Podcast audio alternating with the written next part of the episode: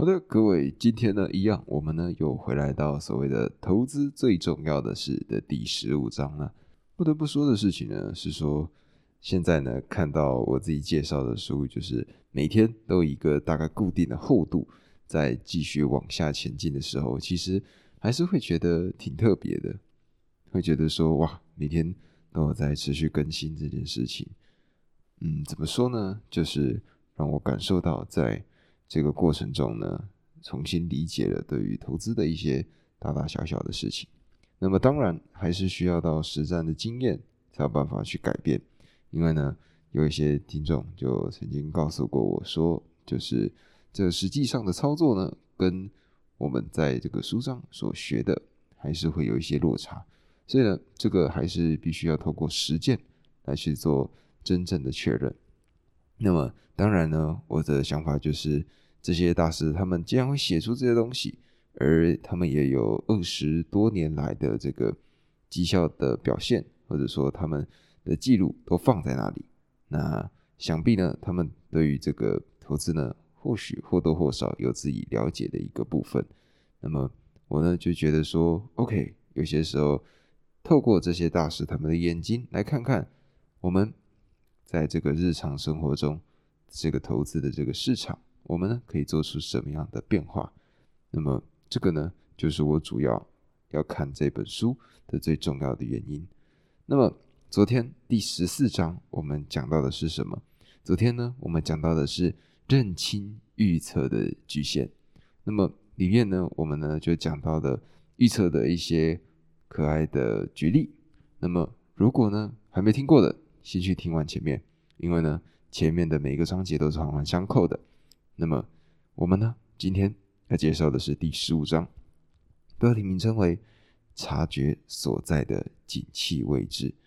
那么如果呢刚开始有从前面跟着一起听的观众呢，应该从第八章第九章这个部分会意识到所谓的钟摆效应跟找出整个市场的周期。那么我觉得呢这两个章节最重要的就是它的这个第十五章的这个前传。那么如果还没听过的，先去听完，那听完之后呢再回来听这一段，或许你会更有感觉。那么这章刚开始的第一句话是这样的，他说也许我们从不知道要去哪里，但最好清楚了解我们人在哪里。那么如果了解到这个市场周期的人呢，我们就会知道说诶它呢必定是有涨有跌，而且呢它深深的影响投资人的绩效，它的变化幅度超级难预期，就是前面那一章一直在跟各位讲的。所以说呢，我们必须适应这个就是所谓的不可知的力量，也就是未来的这些周期相关的影响。那么我们面对周期到底该怎么做呢？这个问题是非常关键的。而霍华马克思呢，他呢就仔细的要来探讨这个问题。最主要的原因呢，是因为他觉得这些问题的答案常常都不太正确。那么首先呢，他先讲到第一个可能答案是不接受周期是不可预测的这个说法。那这个呢，就有点像是前一章所讲到的所谓我知道的这个学派，就是呢，我们应该要花加倍的力气去预测未来，将更多资源投入这场战斗之中。也就是说呢，现在我们呢对于未来不可知，最主要的原因呢，就是因为我们不够了解这个世界，所以呢，我们投入更多的时间、更多的心力，我们了解到更多的东西之后，对我们呢就可以尽量的把它局限下来，那么我们就有机会看到近期的未来。但是，但是大量的数据还有经验。都怎么说的，就是我们只能预测到周期必然会发生，就是可能会涨也可能会跌，但是呢基本上我们呢对于未来的这个转折或者是变化幅度，我们基本上了解的不比共识还多，所以这个答案看起来不太妙。那么第二个可能答案呢，是接受未来并不可知，所以举手投降，只要忽略市场的周期就好了。那么面对这样子的一个解法的这些投资的人呢，他呢基本上就会是买进但是不要卖的一个投资的方法。他们呢就是看到好的标的，然后选择进入投资。而这个选项呢，对霍华马克斯来说，诶，好像还是不够合理。他呢自己认为的有第三种可能，这也是他自己的答案。他认为正确的多的一个做法，就是为什么不试着找出我们处在周期的哪个位置，以及这又暗示我们该采取什么样的行动。那么霍华马克思呢，他对于他讲的这句话最主要的意思，并不是说如果能指出处于周期的哪个位置，我们就能够精确知道接下来会发生什么事情。但是他是这样想的，他说知道处于哪个位置可以提供我们有价值的洞察力，去了解未来世界，并且告诉我们应该要怎么去做，而我们期望的也最多就是这样子。那么不知道各位呢有没有去听过我之前讲的第一个单集的这个例子。第一个单集呢是怎么样，就是有一个富翁富豪，他呢去路边擦皮鞋，然后这个时候呢有一个小朋友帮他擦皮鞋的过程中跟他说，诶，先生，你知道吗，有一档股票现在呃非常的好，那你买进去肯定会赚钱。结果呢，这个时候这个富豪他听完了这个消息，擦完皮鞋之后，他呢回到公司就叫他的底下的人把这个股票给卖了。不知道各位有没有印象这件事情。那么这个呢其实就是一个根据线下的所有的状况去判断的一个标准。所以呢他呢这个判断整个市场的周期，预测自己现在站在哪一个位置，他的做法呢就有一点点像是这个样子。为什么这么说呢？就是去看看现在整个大环境，大家呢对于投资这件事情的看法是什么。那么他呢提供了几个检验的方式，你呢要环顾四周，然后问问自己，投资人是乐观还是悲观？这些媒体的名嘴里面告诉我们应该要进场还是观望？新的投资计划是被投资人立刻接受还是遭到否决？新股销售或基金公开发行的时候，被认为是成为有钱人的机会还是投资的陷阱？信贷周期来到资金容易取得还是无法获得的地方？本益比来到历史上的高点还是低点？而且殖利率的利差是大或者是小？那么这些问题呢就可以让我们看到说整个市场现在到底是处在哪一个位置。那书中呢其实有几个评注的人员，有些呢是有些呢是商学院的教授。那么这个评注者呢他的底下就写说，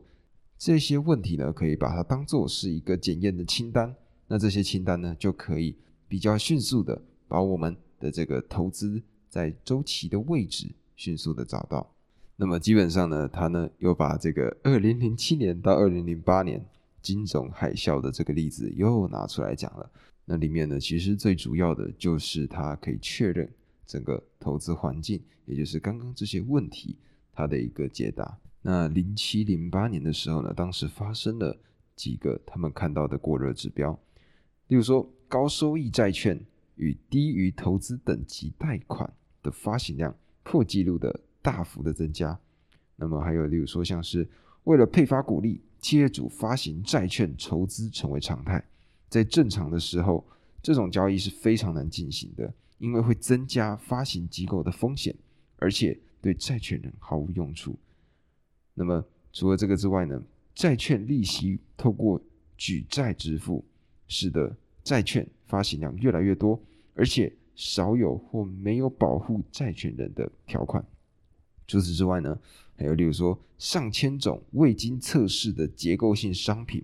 被评为 三 A、A A A 的等级，这个呢在过去非常非常的少见。那么如果呢要我把这一段内容呢把它翻成白话文跟你们仔细讲的话呢，这个应该可以讲个非常久的时间。所以呢如果各位想要理解我现在讲的这些东西呢，可以去看一部电影，这部电影呢叫做大卖空。大卖空里面呢就有仔细的把这个 triple A 也就是 A A A 等级这样子的一个内容很明确的介绍给大家听。那我觉得呢是近期以来呃这白话文的一个解释。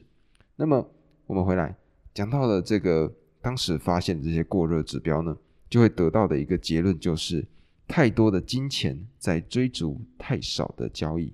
这个呢就是当时最明显的一个市场状况。那么书中呢也有大略的提到这件事情，也就是在那个时候呢，我们听到，也就是霍华马克斯他们的橡树资本公司，他们听到说风险已经透过新奇的证券化、分级、预售、排除金融中介机构、市场脱钩这些状况而消除。这里特别要注意的是分级，这呢是指把投资组合的价值和现金流量分配给优先权不同的利害关系人，优先权最高的利害关系人可以优先清偿债权，因此他们享有最高的安全性，并分配到相对低的报酬。优先权最低的利害关系人处于第一个损失债权的位置，承担最高的风险，换取在优先权较高的利害关系人分到固定报酬后，享有剩余留下的潜在高报酬。那么这个状况呢，在二零零四年到二零零七年间，这个观念出现。如果你能将风险切分成很多的小部分，然后卖给最适合持有他们的人，风险就会怎么样？嗯，就消失了。这个人听起来就跟魔法一样，但是怎么可能呢？因此，受人期待的这个分级证券化商品成为最严重的灾区，其实并不让人意外，因为投资本来就没有魔法。绝对报酬基金、低成本杠杆商品、无风险房地产投资和分级债券工具深受欢迎。那这个时候呢，到了二零零七年的八月，这些商品犯的错误变得非常的清楚，也就是金融海啸就来了嘛。那么事实上呢，这些风险根本就没有像他们前面所说的消失，实际上还因为投资人的过度信任跟怀疑不足而严重的加重。那么面对这些状况，我们到底应该怎么做呢？不知道各位呢有没有去看过这种高尔夫球比赛，或者是呃看过这个高尔夫球的比赛的转播？各位应该就会发现说，他们呢就会，比如说有杆弟，或者是他们自己会背着一整组的球杆。那么在这个时刻呢，他们呢会站在球的后方，然后看着他们要打的这个目标的位置。接着呢，他们会怎么做？他们会看是风向是怎么吹的。比如说，诶，这边有没有什么坡道，或者说诶，当时有什么样的细节他们没有注意到的，他们呢会仔细评估整个环境之后，然后抽出一支适合的杆子。如果风太大，那怎么样？他们呢就必须打得比较低一点，不然风会把球给吹走。那么如果呢你在沙坑里面，那这时候呢要怎么做？就是选择一个可以切高抛球的杆子。那每一个杆子它有不一样的用途，而这个呢就是投资的时候也是同样的道理。我们呢面对什么样的情况，拿出什么样的工具。所以呢，霍华马克斯在这一章他呢提供了一个我觉得很好的一个评估指南。那么在这本书的二百一十二页里面，他呢有很明确的把整个市场的状况透过一个完整的表格，仔细的让我们去填写里面的内容。在填写完这个内容之后呢，你呢就可以发现到原来嗯，现在我们呢处在哪一个市场周期。我觉得呢这个表格各位呢可以去把这本书借来看一下，或者我在猜网络上应该可以找得到这个表格，因为毕竟呢这是霍华马克斯他备忘录里面的一个东西。那么最后呢他是这样讲到的，他说市场周期会波动，上下起伏，钟摆呢也会摆动，很少会停留在前面章节所提到的快乐的终点，也就是钟摆的终点。这会带来危险还是机会？投资人又该做些什么？霍华马克斯呢，他的回答非常的简单，试着找出周遭发生的事，运用这些资讯来指引我们的行动。那么我觉得呢，这个章节它呢最主要的、最重要的就是它的这个市场热度评估指南。如果呢各位对于这个投资呢有更多的兴趣，欢迎去把这本书买来翻一翻看一看，因为里面呢真的是非常非常多的金矿。我呢在这个过程中呢也是学到很多，然后一点一点的把这个基本观念、这个心法给学好。那么就像呢我们在看篮球比赛一样，我们为什么会喜欢去看篮球比赛？就是因为这些呢都是最厉害的职业选手，他们呢对于自己的技艺、对于自己的能力有非常高的把握度，所以球赛才会好看嘛。不然你看我们路人去路边打球，然后投三个丢两个，那这样子的情况呢，基本上大家不会想仔细看嘛。但是这个就是同样的道理，我们呢在球场上看到这些职业的高手，同样道理在投资市场里面，我们也是可以遇到这样子的人的。那么透过这些大师他们对于这些操作的理解，我们呢就可以把人家的可能二三十年的经验瞬间 copy 过来，甚至学到一些对我们在这个未来的投资市场里面就会有很大的帮助。那么这个呢就是今天第十五章的内容，我也希望呢各位从中有一些收获。喜欢这个单集的记得帮我按下订阅，并且留下五星好评，给我任何的建议都好。那么记得帮我分享给你身边的朋友们。这个呢就是这个章节今天的这个单集，我们呢明天见，拜拜。